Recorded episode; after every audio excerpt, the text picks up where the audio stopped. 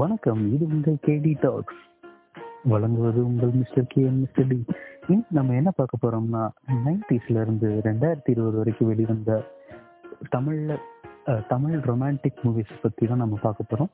இது எந்த பர்டிகுலர் ஆர்டர்லேயே கிடையாது. ஜஸ்ட் நீங்க ஞாயிற்றுக்கிழமை சின்ன வயசுல சன் டிவிலையோ இல்லை கே டிவிலையோ மத்தியானமா வெளிவந்த ஒரு உங்களுக்கு திரையிடப்படுற ஒரு படத்தை பார்க்கும்போது உங்களுக்கு என்ன ஒரு அனுபவம் இருக்குமோ அந்த அனுபவத்தை ரீக்ரியேட் பண்ற நோக்கத்துல நாங்க இந்த எபிசோட் டிசைன் பண்ண நினைச்சிருக்கோம். ஸோ டைரக்டா நம்ம நிகழ்ச்சிக்கு போயிடுவோம் மிஸ்டர் கே? சொல்லுங்க மிஸ்டர் டி. ரொமான்டிக் மூவிஸை பத்தி நீங்க என்ன நினைக்கிறீங்க? அதுவும் முக்கியமா தமிழ்ல நமக்கு இது வரைக்கும் நமக்கு கொடுத்துட்டு இருக்க ரொமான்டிக் மூவிஸை பத்தி நீங்க நினைக்கிறீங்க? ஆமா அதாவது நம்ம இன்னைக்கு பேச போற ரொமான்டிக் மூவிஸ் அப்படிங்கறது வந்து இந்த படத்தை பார்த்ததுக்கு அப்புறம் நிறைய பேருக்கு காதல் வந்துருக்கலாம். காதல் வந்ததுக்கு அப்புறம் இந்த படத்தை ஜோடியா சேர்ந்து கூட போய் பார்த்துருக்கலாம். அது மாதிரி நிகழ்வுகள் நம்ம இன்னைக்கு சொல்ல போற லிஸ்ட் ஆஃப் மூவிஸ் ஏதோ ஒரு மூவிஸ் கண்டிப்பா இவங்களை ஏதோ ஒரு இடத்துல சிந்திக்க வைக்கணும் நம்புறேன். பார்ப்போம்.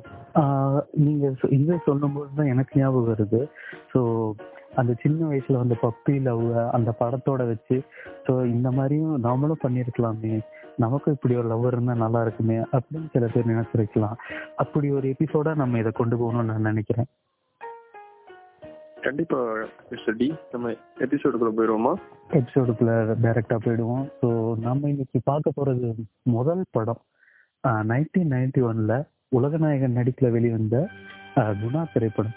இந்த குணா திரைப்படம் வந்து நம்ம லாஸ்ட் எபிசோட்ல சொன்ன ஒரு கருத்தை ஒட்டி வருது. என்னன்னா victim falls in love with the kidnapper அதாவது மனநலம் பாதிக்கப்பட்ட ஒரு ஒருத்தர் வந்து ஆஹ், ஒரு பொண்ணை கடத்தி கொண்டு போய் குகையில வச்சிருக்காரு. அவங்களுக்குள்ள நடக்கிற அந்த ரிலேஷன்ஷிப் அந்த ஹீரோயினுக்குள்ள எப்படி அந்த ரிலேஷன்ஷிப் டெவலப் ஆகுது அப்படிங்கிற ஒரு இதை சொன்ன படம். இது வந்து நமக்கு சந்தான பாரதி வந்து இயக்கியிருக்காரு. இசை வந்து இளையராஜா. இந்த படத்துல முக்கியமா நான் சொன்னது அந்த குகையில வர பாட்டு இல்லையா மிஸ்டர் ஆமா அந்த குகையில வர்ற பாட்டு. குகையில வர்ற பாட்டு வந்து என்னன்னா கண்மணி அன்போடு காதலன் அப்படின்னு ஒரு கடிதம் எழுதுற இதாத்தான் வரும். அதற்கப்புறம் அந்த பாடல் வந்து இது வரைக்கும் இப்ப கடிதம் இல்லை கடிதம் எழுதுறது கிடையாது. ஆனா வந்து இந்த பாடல் இன்னும் கேட்டுக்கிட்டு தான் இருக்காங்க. அந்த அளவுக்கு இந்த படம் ஒரு ரீச் இன்னொன்னு என்னன்னு பார்த்தோம்னா இந்த படத்துல வந்த வர்ற அந்த அபிராமி அப்படிங்கிற ஹீரோயின் கேரக்டர் கேரக்டரோட பெயர். அது இன்று வரை இன்னும் வந்து பேசப்பட்டு கொண்டுதான் இருக்கு. எப்படியாவது ஒரு மீன்ஸ் இல்ல எதுலயாவது ஒரு இடம் பிடிச்சிட்ட அந்த கேரக்டர் தான் அந்த அபிராமின்ற கேரக்டர்ல நெக்ஸ்ட் படம் வந்து ஒரு மாபெரும் வெற்றி கூட்டணியில உருவான படம். இது மணிரத்னம் ஏஆர் ரஹ்மான் கூட்டணியில வெளிவந்த ரோஜா திரைப்படம். இந்த திரைப்படத்தை பத்தி நம்ம சொல்லவே தேவையில்ல. ஏஆர் ரஹ்மானுக்கு நேஷனல் அவார்டு வாங்கி கொடுத்துருக்கு. இது சொல்ல போனா அவருக்கு முத படமா அமைஞ்சது. இந்த ஒரு வெற்றி கூட்டணி இந்த திரைப்படம் வந்து என்ன சொல்லியிருக்குன்னா ஸோ அந்த பெண் பார்க்குற படத்தில் படலத்துல இருந்து ஆரம்பிக்கிற அந்த ஒரு கதை தான் இது பெண் பார்க்க போற இடத்துல நீ உங்க தங்கச்சியை பிடிக்குதுன்னு சொல்லிடுன்னு சொல்லி அவங்க சொல்லுவாங்க. உடனே அவர் தங்கச்சியை கை காட்டிடுவாரு. இவங்க ரெண்டு பேத்துக்கும் ஒரு அரேஞ்ச் மேரேஜ் நடக்கும். அந்த அரேஞ்ச் மேரேஜுக்கு அப்புறம் வர காதல் கூட புனிதமான ஒரு புனிதமான சொல்ல முடியும். ஒரு நல்ல ரொமான்ஸ் உள்ள ஒரு மேரேஜா தான் இருக்கும் அப்படின்னு சொல்லி சொல்ற படம் தான் இந்த ரோஜா படம் இல்ல? படம் படம் வந்து ஆயிரத்தி தொள்ளாயிரத்தி தொண்ணூத்தி ஐந்து வந்த ரெண்டு படம். ஒண்ணு வந்து பாம்பே இன்னொன்னு வந்து ஆமா. இந்த பாம்பே படம் வந்து மறுபடியும் நம்ம சொன்ன மாதிரி இந்த வெற்றி கூட்டணி மணிரத்னம் ஏஆர் ரஹ்மான் இந்த கூட்டணியில வெளியே வந்திருக்க படம் தான். இந்த படத்துல வந்து மதம் காதலிக்கிற ஒரு காதல் ஜோடிகளோட பிரச்சனைகள் அவங்க என்னென்ன பிரச்சனைகளை சந்திக்கிறாங்க அவங்க குடும்பம் குடும்பம் எப்படி வெளியுலக சூழ்நிலைக்கு ஏற்ற மாதிரி ஆஹ் அவ அந்த பிரச்சனைகளை எப்படி சமாளிக்கிறாங்க அப்படின்னு சொன்ன படம் தான் இந்த பாம்பே படம். அது அடுத்ததா வந்து வந்து ஆசை. ஆசை வந்து இது அஜித்குமார் அவர்களுக்கு வந்து இந்த படத்துக்கு அப்புறம் தான் அவரை தூக்கி விட்ட படமா கருதப்படுகிறது. இது வரைக்கும் ஆசை நாயகன் அஜித்குமார் என்று அழைக்கப்படுற அளவுக்கு இருந்த ஒரு காதல் படமா இது அமைஞ்சது ஆமா. இதை பத்தி நீங்க சொல்லுங்க இந்த ஆசை படத்தை நான் எப்போ பார்த்தேன்னா சின்ன வயசுல கேடிவியில ஒரு நாள் நைட்டு அது கேடிவி ஆரம்பித்த போதெல்லாம் நமக்கு டெய்லி படம் போடுறவங்களா ஜாலி அப்படின்னு சொல்லிட்டு டெய்லி நைட்டு உட்காந்து பார்த்த படம். அதுல ஒரு நைட்ல உட்காந்து பார்த்த படம் தான் இந்த ஆசை.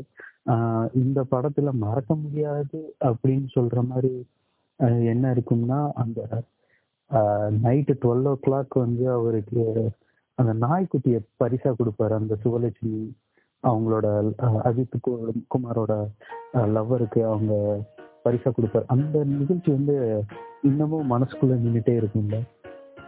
கண்டிப்பா. இது ஒரு ஆக்ஷன் படமா கடைசியில முடிஞ்சிருந்தாலும் அந்த சுவலட்சுமியை லவ் பண்றதுக்காக அவர் இவங்க ரெண்டு பேத்துக்குள்ள நடவடிக்கை ரொமான்ஸே நம்ம பார்த்து ரசிக்கக்கூடிய அளவுல தான் இருக்கும்.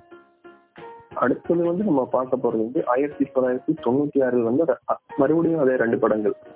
ஒண்ணு வந்து சேம் அஜித் குமார் அவர்களோட காதல் கோட்டை இன்னொன்னு வந்து பூவே உனக்காக. இதுல ஃபர்ஸ்ட் ஆஃப் ஆல் காதல் கோட்டையில வந்து இது வரைக்கும் இப்ப பார்த்த படங்கள்ல இருந்து ஒரு புதுமை. புதுமை என்னன்னா ஹீரோ ஹீரோயின் ரெண்டு பேருமே பார்க்காம லவ் பண்ணிட்டு இருப்பாங்க. பார்க்காம அப்படின்னா அவங்க ஒரு லெட்டர் மூலியமா காதலிச்சுட்டு இருப்பாங்க. அவங்க காதலே வந்து எப்ப கை சொன்னா கடைசி கிளைமேக்ஸ்ல தான் பாத்துக்குவாங்க பார்த்துக்கிட்டாலுமே அவங்களுக்குள்ள ஒரு அவங்க யாருன்னு தெரியாது பட் அவங்களுக்குள்ள ஒரு வெறுப்புணர்ச்சி ஏதோ ஒரு சந்தர்ப்ப சூழ்நிலையினால உருவாயிரும் இல்லையா? ஆமா. என்ன சொல்றது? இருக்கக்கூடிய வசனங்கள் அள்ளி தெளித்த படங்களா தான் நமக்கு நைன்டிஸ்ல வந்துட்டு இருந்திருக்கு. அடுத்ததாக வந்து பூவே உனக்காக. பூவே உனக்காக. கொஞ்சம் ஸ்பெஷலான படம் தான் ஏன்னா இது வரைக்கும் எல்லா படத்துலயும் காதல் காதலர்கள் அவங்களுக்குள்ள நடக்கிற கான்வர்சேஷனோ இல்ல ஆஹ் ஒரு காதலன் கா காதலிக்கு செய்யறது காதலி காதலனுக்கு செய்யறது இதை மட்டும் தான் நமக்கு படமா காமிச்சிட்டு இருந்தாங்க இல்லையா? ஆனா இந்த படத்துல மட்டும்தான் ஆஹ் நமக்கு ஃபர்ஸ்ட் காமிக்கும் போது ஆஹ் காதலி நல்லா இருக்கணும் அப்படிங்கிறதுக்காக அவர் என்னென்ன கஷ்டங்களை அனுபவிக்கிறாரு அப்படிங்கிறத போர்ட்ரே பண்ண படம் தான் இந்த ஆஹ் பூவே உனக்காக இல்ல? ஆமா. காதலி வந்து அவரை காதலிக்கல வேற ஒருத்தரை காதலிக்கிறாங்கன்னு தெரிஞ்சும் அவங்க காதலை சேர்த்து வைக்கிறதுக்காக ஹீரோ கஷ்டப்படுற மாதிரி இருக்கு. அதற்கப்புறம் கடைசியில அவங்க சேர்த்து வச்சுக்குவாரு. அப்புறம் ஒரு இன்னொ- இன்னொரு பெண்ணுக்கு வந்து ஹீரோக்கு மேல காதல் வரும். அவங்க வந்து சொன்னா கூட ரோஜால ஒரு தடவை தான் பூ மலரும். பூ இது அந்த பூ இருந்துருச்சுன்னா அதை ஒட்ட வைக்க முடியாது அப்படின்னு வசனம் வச்சுட்டு அவர் பாட்டுக்கு போயிடுவாரு அத கவுண்டரா இன்னொரு டைலாக் சொல்லுவாங்க. அந்த பூவுலயும் இன்னொரு கிளையில முளைச்சு பூ வரலாம்ல அப்படின்னு சொல்லுவாங்க. அதுக்கு அவர் சொல்லுவாரு. இருந்தாலும் முதல்ல முளைச்ச பூவோட வடு இன்னும் அப்படியே தானே இருக்கும் அப்படின்னு சொல்லிட்டு தன்னோட ஃபர்ஸ்ட் லவ் தான் எப்பயுமே பெஸ்ட் லவ் ஒரே ஒரு லவ் அந்த லவ் தவிர வேற எதுவுமே அதை ரீப்ளேஸ் பண்றதுக்கு வேற எதுவுமே கிடையாது அப்படிங்கிற லெவலுக்கு அந்த கடைசி சீனை முடிச்சிருப்பாங்க.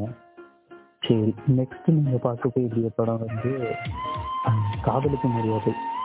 இது வந்து ஒரு டிஃப்ரெண்டான ஒரு படம்னு நான் சொல்லுவேன் ஏன்னா இது மலையாளத்துல ஏற்கனவே குஞ்சப்பா கோடன் அவர் நடிச்சு அவரும் ஷாலினி நடிச்சு வெளிவந்த படம் தான் அதை வந்து நம்ம தமிழ்ல இளைய தளபதி பண்ணியிருக்காரு ஸோ பெருசா ஒரு மாடிஃபிகேஷன் இருக்காது. கிட்டத்தட்ட சேம் ஸ்டோரி தான். இந்த படத்துல அவங்க குடும்ப எதிர்ப்பை மீறி கல்யாணம் பண்ணிக்க போற நேரத்துல அவங்களே எப்படி நம்ம குடும்பத்தை பிரிஞ்சு வாழ்றது அப்படின்னு முடிவெடுத்து பிரியலான்னு பார்ப்பாங்க. பட் இவங்க குடும்பத்தை முன்னிறுத்தி போனதுனால அவங்களே அவங்க குடும்பமே சேர்ந்து அவங்கள சேர்த்து வச்சிருது. இந்த கதை வந்து இப்படி அமைஞ்சிருக்கு.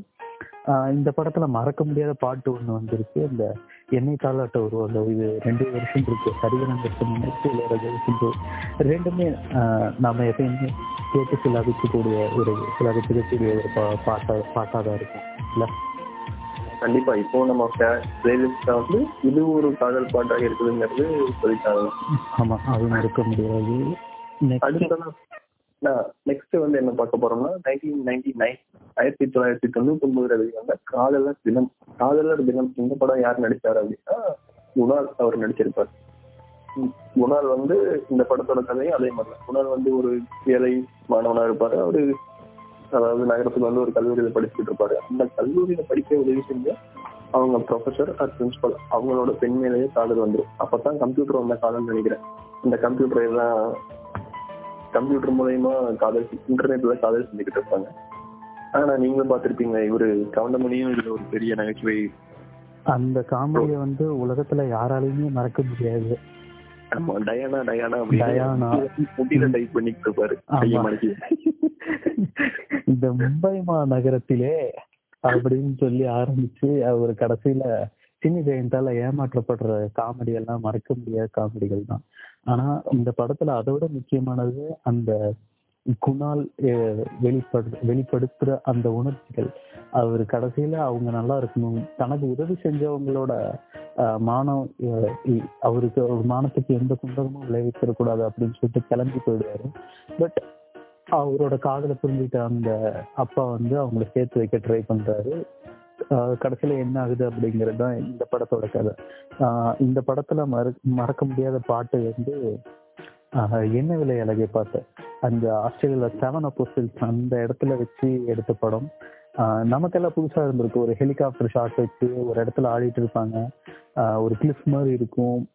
கீழே உடனே தண்ணி இருக்கும். இந்த சீனை பார்க்கும்போதே நமக்கு ஒரு பிரமிப்பை ஏற்படுத்தினது இல்லையா சின்ன வயசுல? ஆமா ஆமா. கண்டிப்பா இந்த படம் வந்து இந்த படம் இல்ல கடைசியா இங்க பாருங்க நம்ம பார்த்தல பூவே உனக்காக காதலுக்கு மரியாதை காதலர் தினம். அதாவது நைன்டீன் டூ தௌசண்ட் வரைக்கும் வந்த படங்கள் எல்லாமே வந்து வெறும் காதல பேஸ் காதலுக்கு மட்டும் முக்கியத்துவம் தாண்டி காதலுக்காக முக்கியத்துவம் பெற்றவங்களுக்காக முக்கியத்துவம் அதாவது ஒரு ஆசிரியருக்கு முக்கியத்துவம் இருக்குமா யாரோ ஒரு ஆளுக்காக காதலை விட்டு தரக்கூடிய படங்களா தான் கடைசியா வந்த மூணு படங்கள் அமைஞ்சிருக்கு இல்லையா? ஆமா. அடுத்ததா நம்ம பார்க்க போற படம் வந்து ரெண்டாயிரத்தி ஒண்ணு என்ன படம்னா அலைப்பாயுதே. இன்னொன்னு வந்து குஷி ரெண்டுமே வந்து மிகப்பெரிய எல்லாரும் இதுவரைக்கும் பேசப்படக்கூடிய படங்கள். அலைப்பாயுதே. அலைப்பாயுதே யார் நடிச்சிருக்காருன்னா சாக்லேட் பாய் மேடி ஆஹ் இதை பத்தி நான் கண்டிப்பா சொல்லி ஆகணும். இது மறுபடியும் அந்த வெற்றி கூட்டணி மணிரத்னம் அண்ட் ஏஆர்ஆர் இவங்களோட கூட்டணியில உருவான படம். அஃப்கோர்ஸ் மாதவனுக்கு இது ஒரு ஃபர்ஸ்ட் படமா அமைஞ்சது. மறுக்க முடியாத ஒரு ஒரு இது என்னன்னா அவங்க அந்த பாட்டு பச்சை நிறமே அந்த கலர்ஸை வச்சு வர பாட்டு அந்த பாட்டு தான் தொடர்ந்து ரேடியோக்கள் இன்னமும் ஒழிச்சாலும் ஆஹ் எல்லாருமே முணுமுக்கக்கூடிய ஒரு பாட்டா இருக்கிறது. இல்லையா? இது வந்து நைன்டிஸ் இல்ல டூ தௌசண்ட் இப்ப வரைக்கும் டூ தௌசண்ட் நைன்டிஸ் வரைக்கும் போர் அடிச்சா சலிப்பு இல்லாம யாரு வேணாலும் அந்த பாடல் வந்து இப்ப கேட்டால் கூட அந்த ஒரு காதல் உணர்வு நமக்கு ஏற்படுத்தக்கூடிய ஒரு பாடலா பாடலா அமைஞ்சிருக்கும். கண்டிப்பா கண்டிப்பா. ஸோ நெக்ஸ்ட் வந்து குஷி குஷி வந்து இதுல வந்து விஜயும் ஜோதியாவும் நடிச்சிருப்பாங்க. அதுல வந்து என்னன்னா இந்த காதலை இதுல காதலை இது வித்தியாசமா காட்டியிருப்பாங்க. எப்படின்னா நமக்கு ஒரு நினைவு தெரிஞ்சதுக்கு அப்புறம் தான் காதல் வரும் அப்படின்னு இருக்கும். இது ரெண்டும் அந்த குழந்தைகள் பிற பிறந்ததுல இருந்தே இவங்க ரெண்டு பேரும் தான் கடைசியா காதலிக்க போறாங்க அப்படின்னு சொல்லிடுவாங்க. நம்ம கடைசி இவங்க ரெண்டு பேரா எப்படிடா அப்படிங்கிற மாதிரி இருக்கும். கடைசி வரைக்கும் கடைசியில போய் காதல் வந்து அதை வெளி- வெளியே சொல்லாம ஒரு ஈகோ அப்படிங்கிற ஃபேக்டர்னால ஹீரோ ஹீரோயின் சண்டை போட்டு புரிஞ்சுக்கிட்டு இருப்பாங்க. கடைசியில அந்த ஈகோ உடைச்சு காதல் வெளியே வந்திருக்கு எப்பவுமே காதல் தானே ஜெயிக்கும். அதானே? காதல் தான் ஜெயிக்கும் எப்பயுமே ஆ, சரி. நல்ல கருத்தை சொல்லியிருக்கீங்க. மேற்கொண்டு நம்ம லிஸ்ட்ல இருக்க படங்களை பார்த்துருவோம். ஸோ அடுத்து நம்ம படத்துல வந்து நம்ம லிஸ்ட்ல வந்து புதுசா ஒரு ஃப்ரெஷ்ஷான ஒரு ஸ்டார்ட் கொடுத்த ஒரு படம் மின்னல். ஆஹ் இதுவும் வந்து- இதுவும் ஒரு வெற்றி கூட்டணி தான். ஆஹ் கௌதம் வசுதேவ் மேனன் அண்ட் ஹாரிஸ் ஜெயராஜ். இவங்க கூட்டணியில் உருவான படம். அஃப்கோர்ஸ் இந்த படத்தோட ஹீரோவும் மாதவன் தான்.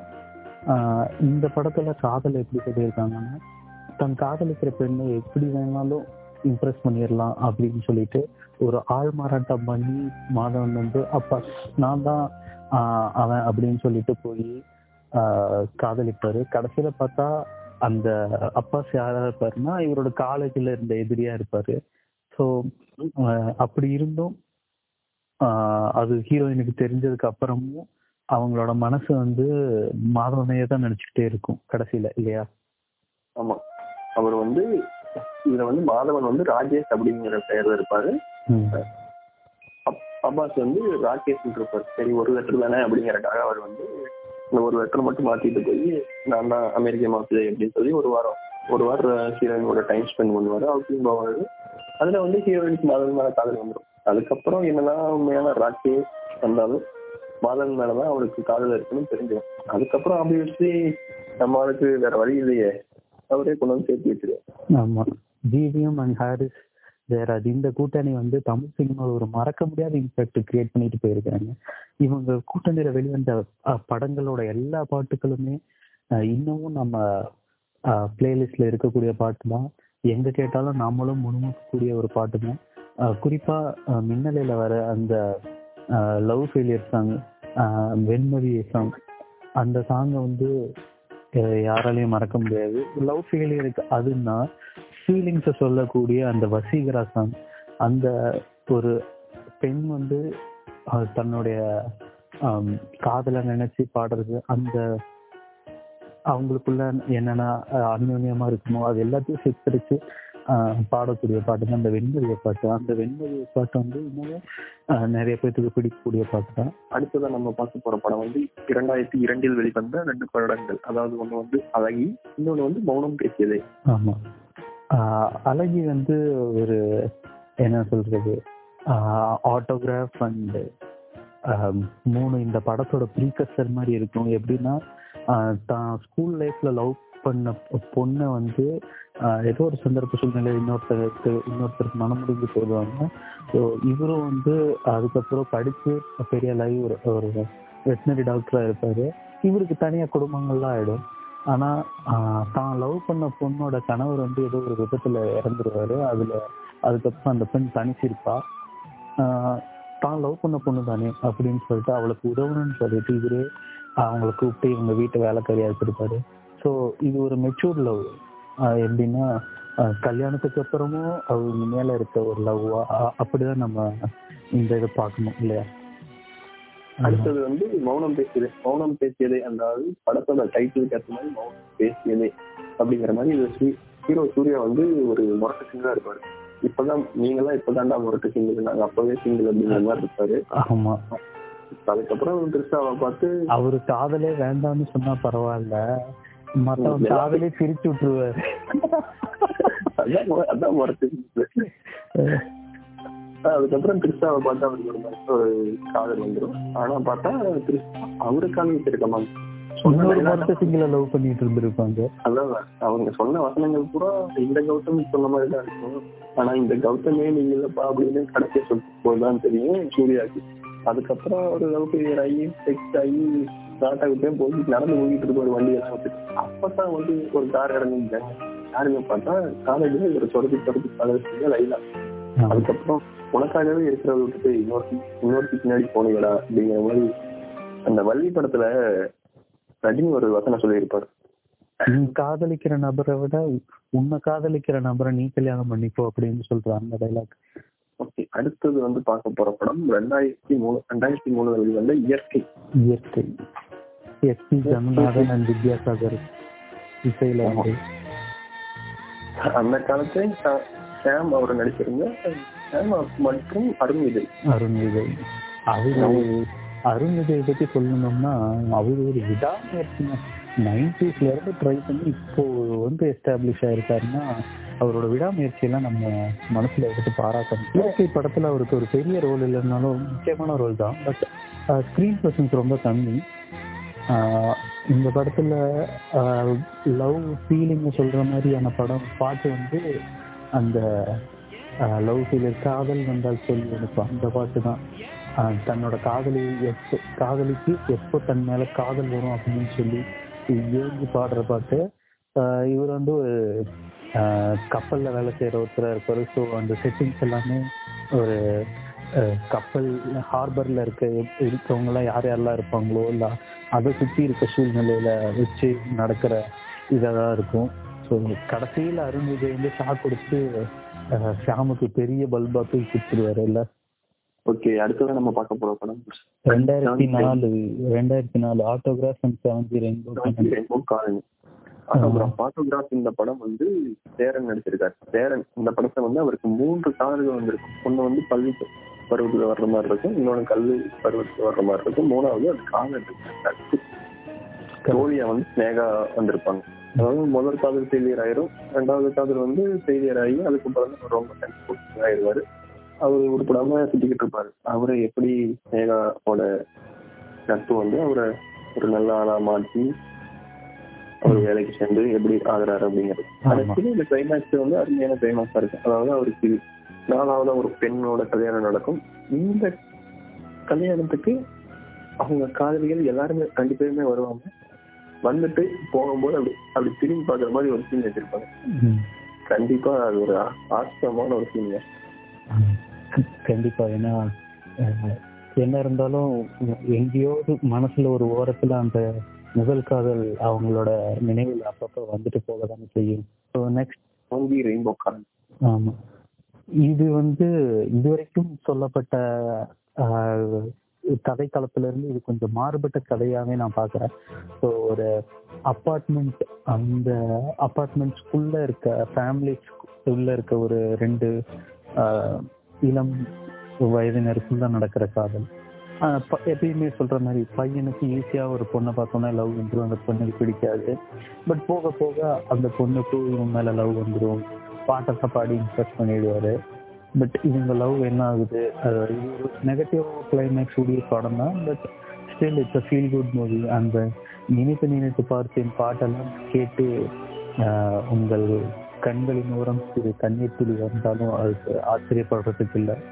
அப்படி ஒரு லவ் ஃபீலிங்ஸ் அள்ளி தெளித்த ஒரு படம் தான் இந்த செவன் ரெயின்போ காலனி இதுல வந்து இன்னொன்னு என்னன்னா இந்த ஹீரோயின் வந்து இறந்துருவாங்க அது வந்து இந்த மத்த படங்கள்ல இல்ல பிரிஞ்சிருவாங்க. மற்றதுல இதுல வந்து இறந்துருவாங்க. இறந்தனால பிரிஞ்சிருவாங்க. ஆமா. அதுக்கப்புறமும் ஹீரோ வந்து அங்கேயே போய் உட்காந்துட்டு அதுக்கப்புறம் இறந்த பெண் மேலேயே காதல் கொண்டுட்டு இருக்க மாதிரி இருக்கும் இந்த படம். ஸோ நெக்ஸ்ட் வந்து டூ தௌசண்ட் சிக்ஸ்ல வந்த Sillunu Oru Kadhal. So again. GVM and Harris Jayaraj combo ஆமா. சில்லுன்னு ஒரு காதல். சில்லுன்னு ஒரு காதல்ல வந்து சூர்யா சூர்யா அவர்கள் காதல் காலேஜ் கல்லூரி பருவத்துல வந்து ஒரு காதல் வரும். இந்த காதல் ரொம்ப தீர்க்கமா இருக்கும். நடுவுல மறுபடியும் ஸ்டேட்டஸ் இஷ்யூ அதனால வந்து அவங்க ரெண்டு பேரும் அவங்க வீட்ல இருந்து கல்யாணம் பண்ணிடுவாங்க ஈவன் பண்ணதுக்கு அப்புறம் வந்து அவங்க அப்பா அவங்க அவரை அடிச்சுட்டு பெண்ணை வரும் வலுக்கட்டாயமா இழுத்துட்டு போய் எங்கேயோ மறைச்சு விடுவாரு இந்த காதல் தோல்வியில் முடிஞ்சிடும் அப்புறம் அவங்க வீட்டுக்கார வீட்டுல இருக்கிறவங்களுக்காக ஜோதியாவை கல்யாணம் பண்ணிக்குவாரு. கல்யாணம் பண்ணதுக்கு அப்புறம் சந்தோஷமா தான் இருப்பாரு இதற்கு நடுவு ஜோதியாவுக்கு வந்து தெரிய வந்துடும் இது மாதிரி நம்ம வீட்டுக்காரருக்கு முன்னாடியே ஒரு லவ் இருந்திருக்கு டோய் அப்படின்னு. அதுக்கப்புறம் என்ன பண்ணுவாங்க? அவங்க பெரிய மனசு பண்ணி சரி நம்ம வீட்டுக்காரர் அவர் ஆசைப்பட்ட மாதிரி அந்த பொண்ணு உடைய சேர்த்து வச்சோம் அப்படின்னு நினைச்சிட்டு அந்த பொண்ணை வர வச்சிருவாங்க. அவங்க ஊருக்கு. வர வச்சு இவங்க ரெண்டு பேரையும் தனியா விட்டுட்டு அவருக்கு கிளம்பி ஆட்டோ பிடிச்சி போயிடுவாங்க பக்கத்தூர் அதுக்கப்புறம் போனதுக்கு அப்புறம் ஐயோ இப்படி தப்பு பண்ணிருக்கேன் அப்படின்னு திரும்பி அடிச்சு ஒடியாரணும் வந்து பார்த்தா ஒரே ஒரு லெட்டர் மட்டும் இருக்கும். லெட்டர்ல என்ன எழுதி இருக்குன்னா இந்த மாதிரி நான் பேசின இருபது நிமிஷம் அவன் ஒரே ஒரு பேர் தான் சொன்னான் குந்தவி குந்தவி குந்தவி. அதாவது உன் பேரை மட்டும்தான். என்ன விட நீ அவனை பத்திரமா பாத்துக்க அப்படின்னு சொல்லிட்டு அவங்க விட்டுட்டு போயிடுவாங்க. சோ அவங்க மறுபடியும் ஹாப்பி ஃபேமிலியா இருப்பாங்க. கரெக்ட் நெக்ஸ்ட் படம் வந்து பருத்தி வீரன் கற்றது தமிழ். ஒரு படத்துல இவங்க பருத்தி வீரன்ல அந்த ஹீரோ ஹீரோயின் ரெண்டு பேருமே செத்துருவாங்க. பட் அவங்க காதல் அப்படியே தான் இருக்கும் அதுவும் ஒரு கௌரவத்துக்காக காங்கிரஸ் பிரிக்கிற மாதிரி தான் இருக்கு ஸ்டேட்டஸ் பேஸ்டு பிரிச்சு அதுக்காக காங்கிரஸ் சேர விடாம பிரிக்கிற மாதிரி இருக்கும். இது கூட ஒரு கிராமத்து கதையா இருக்கு. ரொம்ப சிம்பிள் அட்டையர்ல வர்ற ஒரு படமா இருக்கு. அதுவும் ஒரு சின்ன வயசு காதல். ஒரு டெவலப்மெண்ட்டே போகாத ஒரு ஊர்ல ஒரு லவ் எப்படி இருக்கும் அப்படின்னு சொல்லி நமக்கு படம் போட்டு காட்டினதான் வீரன் ஆமாங்க. அவ்வளவு ராவா இருக்கு. அதாவது இதுல நான் சின்ன வயசு காதல் அப்படிங்கும் போது எனக்கு ஒண்ணு ஞாபகம் வருது. என்னன்னா இந்த குழந்தை பருவத்து காதல்ல மட்டும்தான் காதல் வர்றதுக்கான காரணம் வந்து ரொம்ப ஒரு சிம்பிளா இருக்கு. அதாவது எனக்கு எனக்கு எழுதுறதுக்கு பென்சில் கொடுத்தான் எனக்கு பிஸ்கட் பாதி கொடுத்தான் தண்ணியில இருந்து என்ன தூக்கிட்டு வந்தான் அப்படிங்கிற காதல் வரும். ஆனா இப்ப அதாவது வளர்ந்த வளர்ந்ததுக்கு அப்புறம் வர்ற காதலுக்கு தான் அதுக்கு ரொம்ப பெரிய பெரிய சாதனைகள் செஞ்சிருக்கணும் அப்படிங்கிற மாதிரி வந்துருச்சு. அந்த வகையில பருத்தி வீரன் ஃபேவரட் நெக்ஸ்ட் வந்து கட்டுறது தமிழ். ஆஹ் கற்றது தமிழ் வந்து ஒரு இது ராமோட இயக்கத்துல வெளிவந்த படம். யுவன் சங்கர் ராஜாவோட இசை. படத்துல எனக்கு ரொம்ப பிடிச்ச பாட்டு வந்து இந்த பரபரப்பு பட்டாம்பூச்சி அந்த சின்ன வயசுல அவங்க அப்பா கூட அந்த பையன் விளையாண்டுட்டு இருந்தது. அவங்க அப்பா அந்த பையன் கூட விளையாடுறது ஒரு சின்ன அழகான மூமெண்ட்ஸ் அந்த இப்ப நினைச்சாலும் அந்த மாதிரி ஒரு விளையாட்டெல்லாம் நமக்கு கிடைக்குமா அப்படின்னு சொல்றதெல்லாம் கொஞ்சம் கூட நினைச்சு பார்க்க முடியாத ஒரு விஷயம் தான் நம்ம நினைச்சாலும் கிடைக்காது. பட் அந்த பாட்டோட விஷுவல்ஸ் எல்லாருமே பார்த்து ரசிக்கக்கூடிய ஒண்ணுதான். ஆமா. அதே மாதிரி பருத்தி வீரன் சொன்ன மாதிரி இது ஒரு சிறு வயது காதல் தான். அந்த காதல் அதுக்கப்புறம் சில பல காரணங்களால காதலும் காதலையும் பிரிஞ்சு எங்கெங்கேயோ போய் கடைசியில அந்த காதலியை வந்து ஒரு ப்ராஸ்டியூட் விலை மதுவா சந்திக்க நேர்ந்து கடைசியில ரெண்டு பேரும் சேர்ந்து இறந்த இந்த உலகம் நம்மளை வாழ விடாது நாம இறந்தோடு சேருவோம் அப்படின்னு சொல்லி தன்னோட வாழ்க்கை முடிச்சுக்குவாங்க. இதுலயும் ஒரு அழகான இதுன்னா அந்த ரக்க ஒண்ணு இருக்கு. ஒரு பறவையோட இறகு அதை வந்து அந்த பொண்ணு சின்ன வயசுல அந்த ஜாமெட்ரி பாக்ஸ் கொடுத்துருவோம் அதான் ஒரு அந்த ஒரு இருபது வருஷம் இருபத்தஞ்சு வருஷம் அப்படியே வச்சிருப்பாரு. நான் சொன்ன அந்த சின்ன வயசு காதல் வந்து பாருங்க ரக்கையில இறகுல இருந்து அது எல்லாமே ஒரு ஒரு மெட்டீரியல் பேஸ்ட்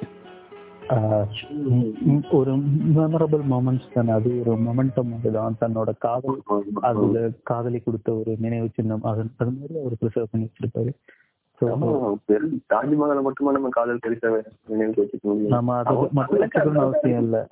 அதான் அவனுக்கு அதான் காதல் பரிசு மெமரபிள் நெக்ஸ்ட் வந்து உன்னாலே உன்னாலே. இது வந்து ஒரு அர்பன் செட்டிங்ல நடந்த ஒரு கதை. ஒரு எலைட் கிளாஸ்ல இருக்க ரெண்டு ஆண் பெண்ணுக்கு நடுவுல இருக்க காதல். இது ஒரு முக்கோண காதல் கதைன்னு சொல்லலாம். ஏன்னா இவங்க சதா இருப்பாங்க. படத்துல வந்து ஹீரோவுக்கும் ஹீரோயினுக்கும் காதல் வரும். அதுக்கப்புறம் ஹீரோ வந்து காதல் வந்ததுக்கப்புறம் நிறைய பெண்களை ஸ்டார்ட் பண்ணிக்கிட்டே இருப்பாரு. அதுல காண்டாகிற ஹீரோயின் வந்து அவரோட கேரக்டர் பிடிக்காதனால அவரை விட்டு அடிக்கடி சண்டைகள் வந்துகிட்டே இருக்கும் இதற்கு நடுவில் வந்து இன்னொரு பெண் உள்ள வந்து இவங்க ரெண்டு பேர்த்துக்கும் தீர்க்கமா ஒரு காதல் வந்துடும் அதுக்கு அந்த பொண்ணு ஹீரோ லவ் பண்ணுவாரு ஹீரோ ஹீரோயின் சதா லவ் பண்ணுவாங்க. கடைசி கிளைமேக்ஸ்ல வந்து சதா வந்து இவங்க ரெண்டு பேர்த்தையும் சேர்த்து வைக்கிறதுக்காக சொல்லாம கொள்ளாம எஸ்எஸ் ஆயிடுவாரு ஆயிடுவாங்க இதுல வந்து அழகா அடி இருக்கீங்க அடி அந்த கிளைமேக்ஸ்ல சதா ஏன் விட்டுட்டு போனாங்க? அப்படின்னு கேட்கும்போது அழகா சொல்லுவாங்க என்னை விட அவ கார்த்தி கார்த்தி தான். கார்த்தி அந்த படத்துல வருது கார்த்திக் நல்லா பார்த்துக்குவான்னு நினைக்கிறேன். சோ நான் கூட இருந்தே அவனை கஷ்டப்படுத்த விரும்பல நான் தள்ளியில இருந்து அவனை சந்தோஷப்படுத்த விரும்புறேன் கூட இருந்து கஷ்டப்படுத்துறது மட்டும் காதல தள்ளியில இருந்து சந்தோஷமா பார்க்கறதும் காதல் அப்படிங்கிற மாதிரி. இந்த படத்துல நோட் பண்ணக்கூடியது வந்து ரெண்டு பாடல்கள். ஒன்று வந்து என்ன ஃபீலிங்னு தெரியாது பட் ஃபீல் குட் பாட்டு வந்து இந்த ஜூன் போனா ஜூலை காற்று. அந்த பாட்டு நான் சொல்ல போனோம்னா சன் டிவியில சூப்பர் டைம் அப்படின்ற ஒரு நிகழ்ச்சி வந்துட்டு இருக்கோம். ரொம்ப நாளா தொடர்ந்து முதல் இடத்துல இருந்த படம். அது முதல் இடத்துல இல்லைன்னா நமக்கு ஒரு நல்ல ஒரு ஃபீலிங் கொடுக்குற ஒரு பாட்டு தான். ஸோ நெக்ஸ்ட் வந்து இன்னொரு பாட்டு வந்து நமக்கு லவ் சொல்ற அந்த முதல் நாள் இன்றுங்கிற பாட்டு. எனக்கு இன்னொன்னு ஃபேவரட் இருக்குது. திரு உறவுகள் பிரிவுகள் ஏன் நினைவு கொள் அப்படிங்கிற பாடல் தேடிக்கிட்டு இருப்பாங்க அவரை. ஆமா அந்த ஒரு காதலர்களுக்குள்ள நட நடக்கிற. சண்டைகளை சோத்த காதல் மாதிரி அந்த- அந்த மாதிரி ஒரு பாட்டு தான். ஆமா அதுவும் ஒரு நல்ல பாட்டு தான். நமக்கு ஹாரிஸ் ஜெயராஜ் தான் இதுக்கும் விஷயம் வச்சிருக்காரு அந்த சொல்ல போனோம்னா இது முதல் பாட்டு ஜூன் போனா ஜூலை காற்று வந்து ஒரு வழக்கம் போல ஹாரிஸ் ஜெயராஜ் எங்கிருந்து எடுப்பாரோ அங்க இருந்து எடுத்தாரு but still it's feel good song கேட்கலாம். இன்னமும் கேட்கலாம். இத்துடன் நைன்டிஸ் ரொமான்டிக் மூவிஸ் அதாவது தொண்ணூறு முதல் இரண்டாயிரத்தி இருபது வரை உள்ள மனதை மயக்கிய காதல் படங்களின் முதல் பாகம் இத்துடன் முடிவடைந்தது. ஆஹ், மீண்டும் உங்களை இரண்டாம் பாகத்தில் சந்திக்கும் வரை உங்களிடமிருந்து விடைபெறுவது மிஸ்டர் கே மிஸ்டர் டி.